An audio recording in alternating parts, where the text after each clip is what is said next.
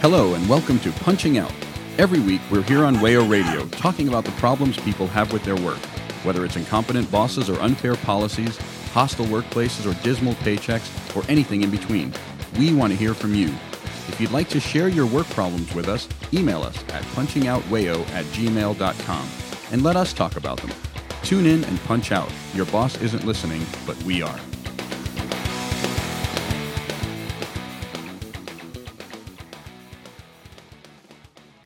Hello, and thanks for joining us here on Punching Out. I'm Nadia, and today I'm here with Karen Hello. and Abby, Hi.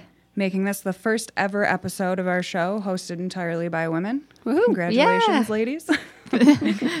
uh, we're going to be talking about healthcare today, and since we have a lot to say about it, this is going to be a two parter. So, today in part one, we'll be giving you a little bit of history on how health insurance came to be tied to employment, and then we'll be talking about employer sponsored healthcare as it currently exists. I know a lot of folks are going through the open enrollment process right now, which is kind of a nightmare. Open enrollment or open season? It's a good question. I actually, this is Karen. Um, I I actually have like um, an unnaturally large response to open enrollment season. So, open enrollment for um, employer sponsored healthcare, for people who may not know, is when you're working in a job that provides you with health insurance and you have to choose your plan for the coming year. And uh, a lot of times you might have two, three, or four options to choose from. I don't know. Maybe some people get six options. I don't really know.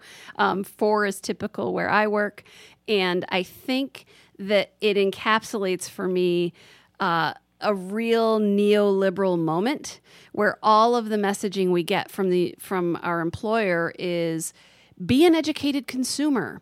Look at your options. We can help you choose the best plan.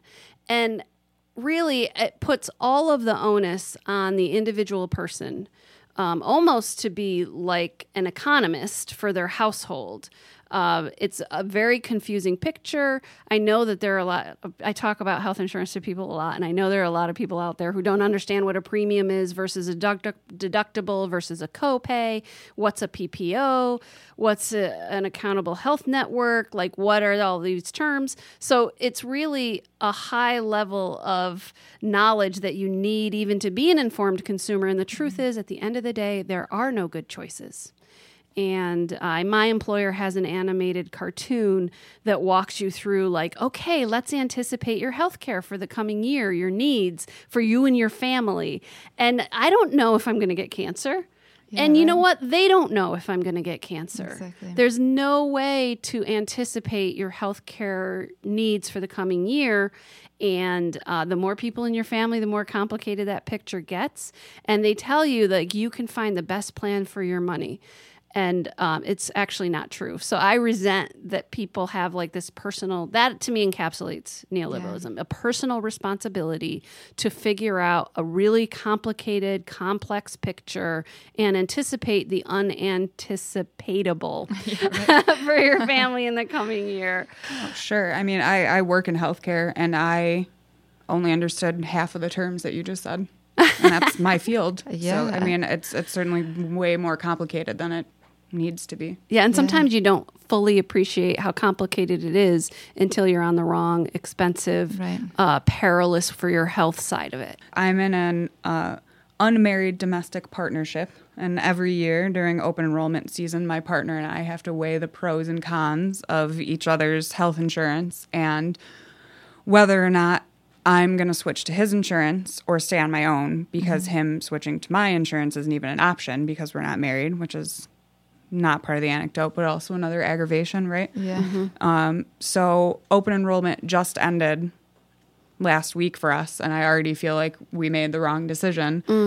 Yeah, And and I would say just because of the field that I work in, that I'm you know maybe a little more well versed in this stuff than the average human being, and I still I still blew it. I'm definitely one of those people also who doesn't really understand much of it. And it stresses me out so much every time this. There is so much time and aggravation. Yeah.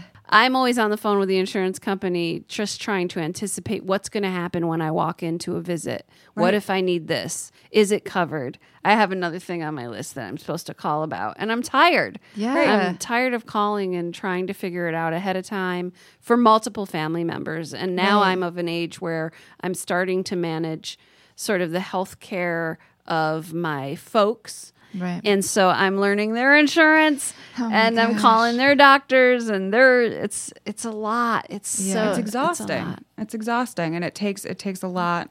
It takes a lot out of you. I mean, that's that's part of the reason why I say I feel like we made the wrong decision this time around because we we chose the cheaper option, whereas we we should have or we yes we chose the cheaper option, whereas I feel like it would have been better to sacrifice the money over the the time and stress and There is no good there is right. no good a- right, because it's that Right. choice that you're forced to make, which, which is it right You're not making that. I mean, to all of us, we have limited incomes to a certain degree. Mm. You don't want to pay more money than you need to, right? Right. But at the same time, like you want to have health coverage. Right. That's and you want to be able to do things that make your life more comfortable. right Um, the shame associated with Yeah. not knowing or what happens if something happens to you and you've made the so-called wrong choice um, like it's connected to this feeling of it's your fault it's all on you and Yeah. so you should be uh, ashamed if you've Yeah. made somehow There's actually a Washington Post article um, that was published in 2012. It is a Harvard trained health economist who guessed wrong for herself and her family. how So did she, she- guess wrong She had a serious medical condition and she had had chosen a plan in which every provider who could help her with her brain surgery was out of network. and she talked it's interesting. She didn't name shame exactly, but she did talk about being embarrassed yeah um, because one of the people was like, "Why did you choose?" Like one of the one of her doctors was like, "Why did you choose the HMO?"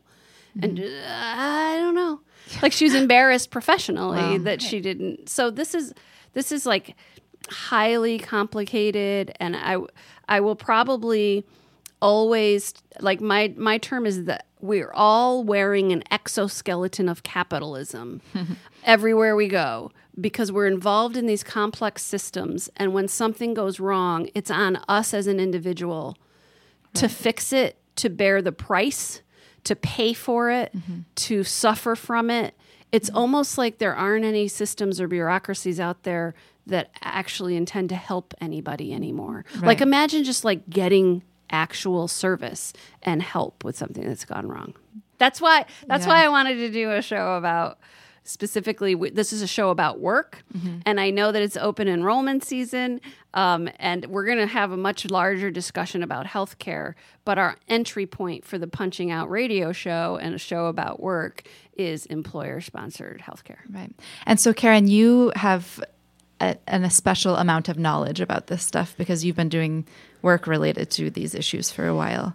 Um, and you know about a lot about the history of the connection Yeah. between health insurance and or employer uh, employer sponsored health insurance. Can you talk? A little So we're in Rochester, New York, and I took a class at the University of Rochester with Professor Ted Brown, who's a, an historian and also in the public health sciences department at the University of Rochester Medical Center.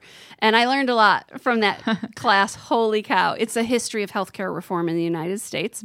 Um, and so I wanted to go back to the moment that uh, health insurance came to be associated with employment because it really causes a lot of problems. And it's also often thought to be the best case scenario is that you have a job and you have great insurance through your employer. Right. So So- we often talk about that as one of the perks of, you know, when I, I was actually just talking to someone today about a job opportunity at my company, and that was one of the things that I said, you know, our health insurance is fairly decent. Yeah. So it's a perk, right? To Yeah. have health insurance from your employer. Yep. And so the so the reason um, health insurance got tied to employment, um, we have to go back to World War II. Um, in the late, let's go a little further back. In the late 1930s, um, people were just paying for health care out of pocket in the 1930s. Um, and but there wasn't a lot of healthcare to buy okay? So there weren't all the sparkling scientific discoveries. There weren't the complex systems of care. Um, so there wasn't a lot of health insur- uh, a lot of health care to buy. Um, but a group of hospitals in texas came together and said we're going to like offer kind of an insurance for hospitalization. If, if people can pay into the system monthly or whatever and if they get hospitalized we'll co- it covers their care. And a little bit at, that was like 1939 and a little bit after that some doctors doctors kind of started to resent hospitals. It's a long story. I'm not going to get into it. Um, it's a very different picture today. But doctors were like you know what? For regular care not in the hospital we can also offer a subscription plan where people pay in and then if something comes up then they come and visit us and it's covered. So that's blue cross blue shield um, two separate sort of systems that came together much later on. But anyway so world war ii a lot of people fighting overseas a lot of uh, factories needing workers shortage of workers wages were going to go up. And uh, Roosevelt and the government were very concerned um, because they did not want factories competing for workers by raising wages and pushing the country coming out of depression into inflation. Uh, so they actually banned wage increases federally, and but they didn't ban employers trying to lure workers by offering health care benefits. So a lot of the employers said, "We'll pay for this new health insurance thing. Um, come over to work for our factory." And um, one of the key things that happened is that the IRS decided that that should not be taxed.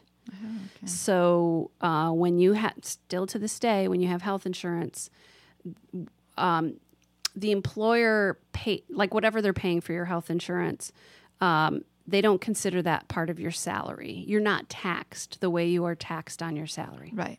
Yeah. So, um, so that was this. Those were the seeds. That was the beginning. I honestly, w- I mean, I guess if I had thought about it a lot, I would have guessed that it hadn't always been tied to the health insurance hadn't been always spon- employment employer sponsored for some reason. I can't say that term correctly. Um, but it is really interesting to think that it wasn't always that way, um, and that it's something that developed throughout history, or the very recent history, actually. It was actually so 1944, I think, was when that happened. Yeah. In 1945, Truman started arguing for a national health system.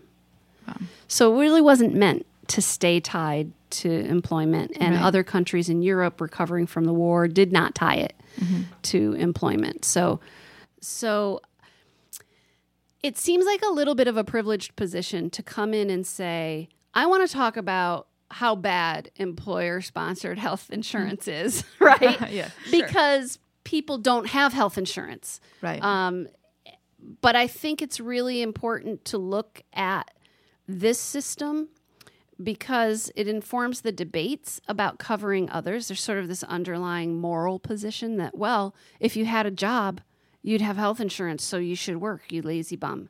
exactly. or even worse than that, not even tying it to jobs, but just you know why why should I pay for someone else? Right. Oh, I'm so glad you said that. Thanks, Nadia.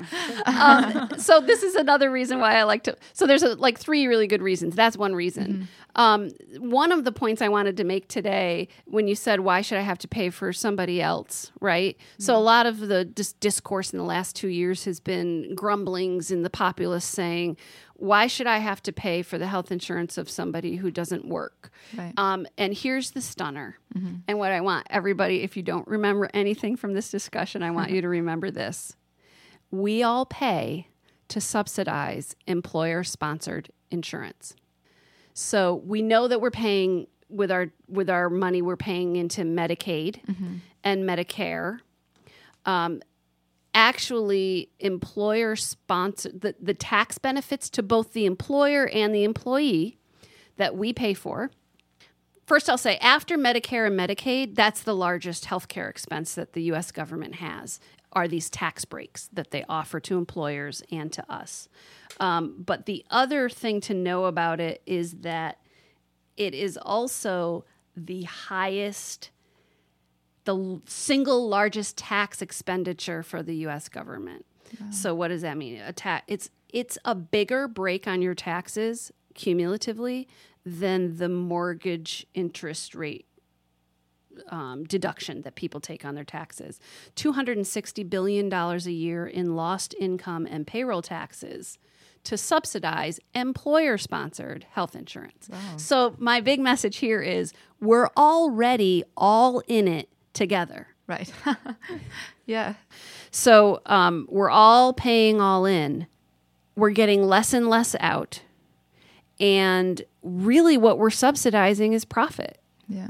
So this need for shareholders to see increase, increase, increase of profits every year is forcing up our healthcare costs. It's gargantuan. It's Yeah. gar- the portion Three times of our wages that are that we're paying, even those of us with employer sponsored Yeah. care. Like the numbers of people who feel like they're worried about being able to afford their health care Right. is going up.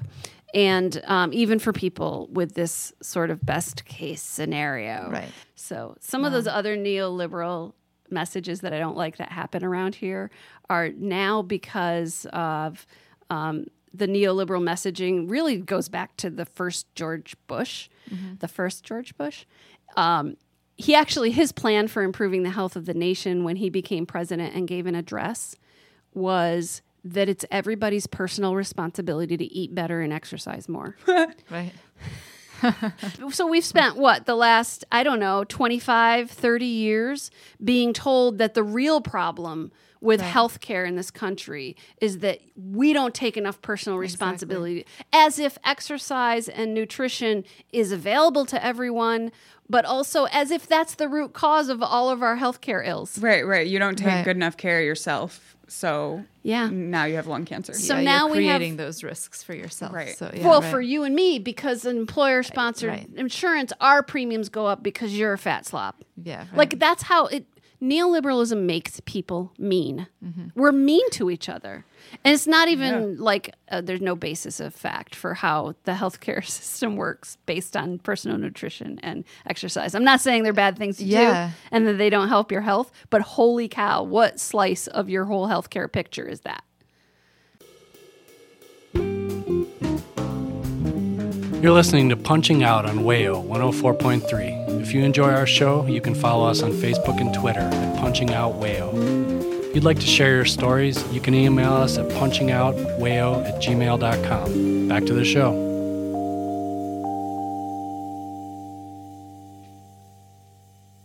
All right, welcome back. So, we're talking today about uh, the healthcare system and its connection to work and employer sponsored healthcare. And so, one thing that I think about a lot in general about work is the way that um, we tie it to our sort of ability to live. Um, if you don't work, then you lose the chance to have health care.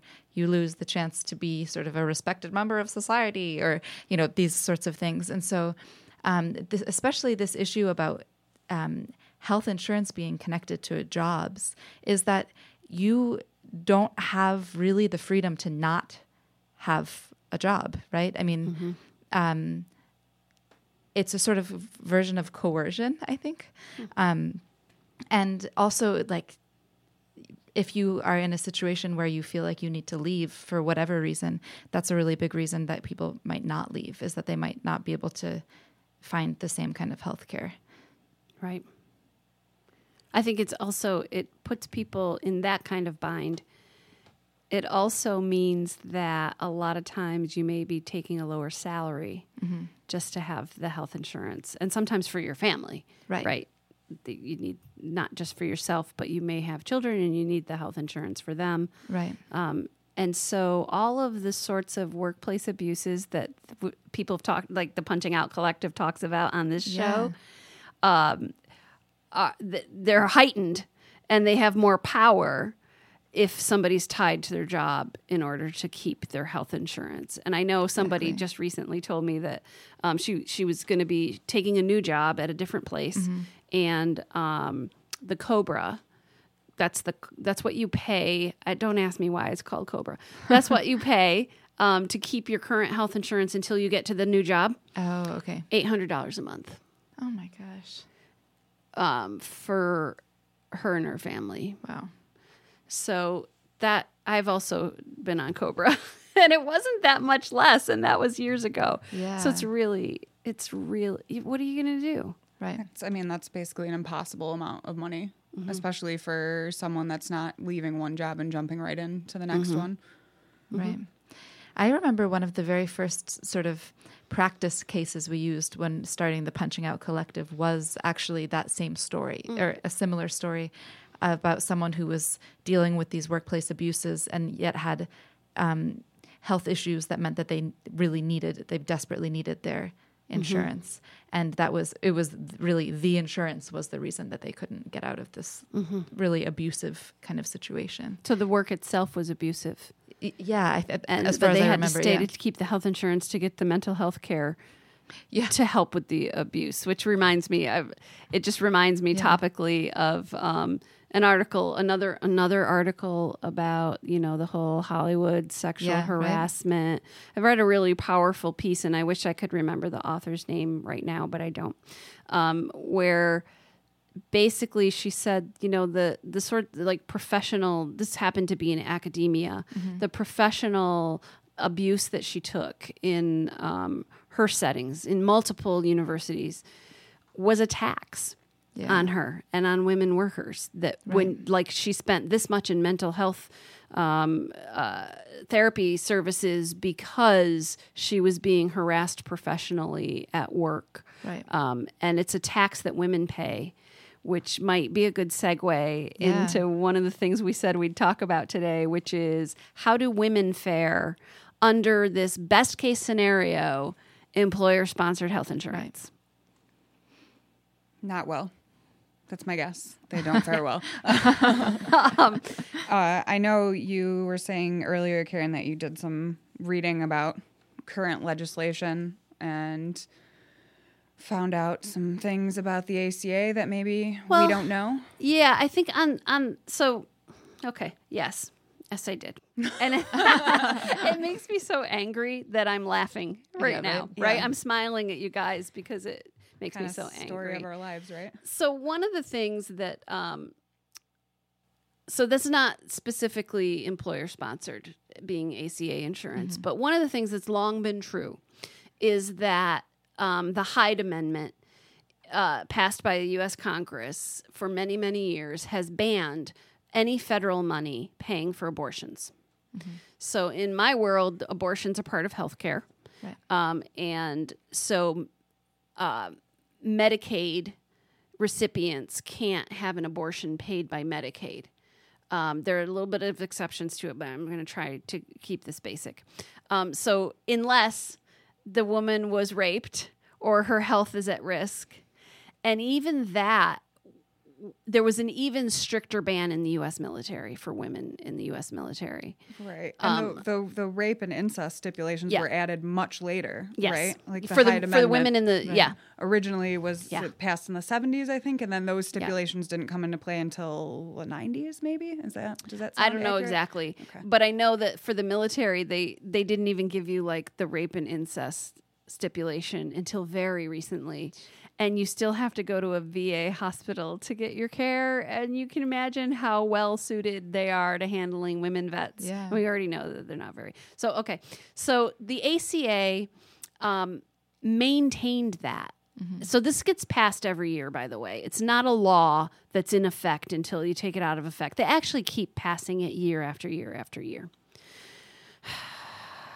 So, um, one of my disappointments with the ACA, aside from the fact that it doesn't cure all of the healthcare reform problems that can be cured, um, is that it actually codifies and strengthens that relationship. That that no federal, no okay, don't worry, no federal money is going to pay for abortions. There are some stipulations in that states states can use state money even as part of the Medicaid program to pay for abortions, but states have to decide to do that, and not every state does that.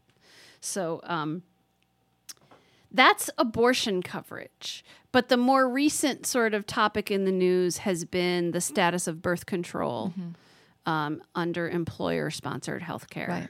So, the newest deal with birth control coverage, new rules have been issued by the Department of Health that basically say employers and universities can just decide that you can't have birth control because they morally object Mm-hmm. to it on I mean, I think they can cite religious reasons, but also just just they can just morally object based on Mm-hmm. nothing, really. and there were some places that actually did that. I mean, Right. they, like it's talked about birth control and it's talked about as this like specifically sort of sex related th- like personal control sort of thing. But it's like a medical condition, the b- condition of being able to get pregnant or not. I mean, like that's kind of a har- harsh way of saying it, but like if vi- something like Viagra is theoretically being covered, um, something like birth control should be uh, covered. Mm-hmm. I mean, and you shouldn't have to have an an answer like uh, you shouldn't have a, have to have a justification which is like not even sex based. Like mm-hmm.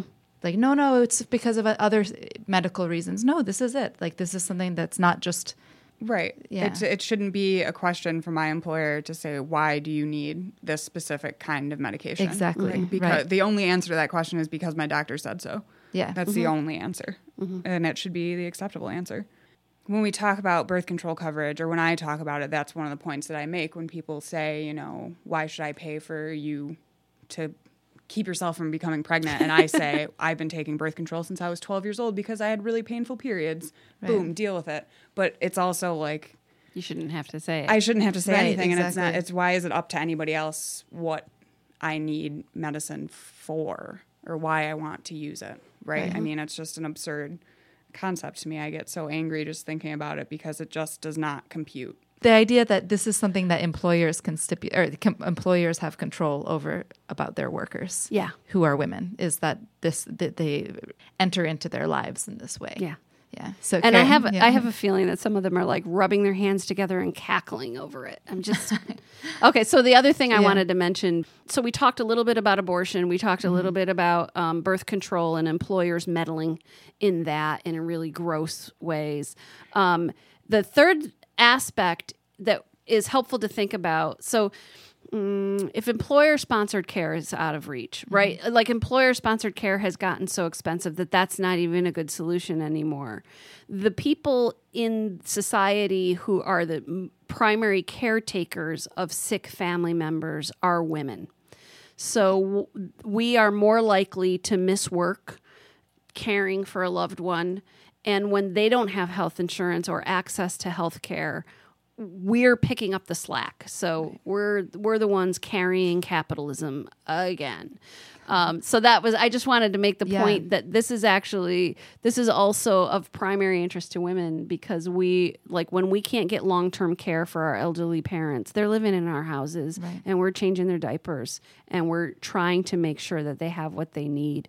Um, and children actually carry the burden of parents not being able to get health care. So, in disadvantaged communities, a lot of times you've got high school students who are missing school because mom or grandmother has diabetes and she needs somebody there with her.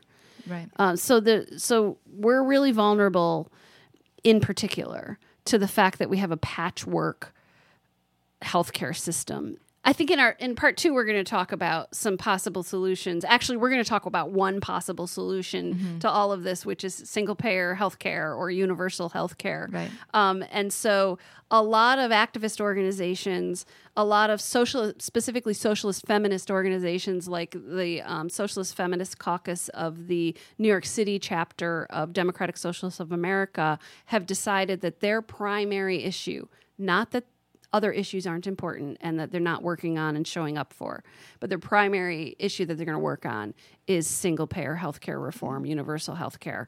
Um, we're going to be on next. This is our first back to back two parter for the Punching Out radio show. And we're going to come back next week and we're going to talk about uh, universal healthcare and what, what, what's actually po- possible for curing these problems and why it could be a great thing. So that's hopeful, right? yeah definitely It's definitely hopeful. Thanks, Nadia. Thanks, Abby. thanks karen Thanks, Karen.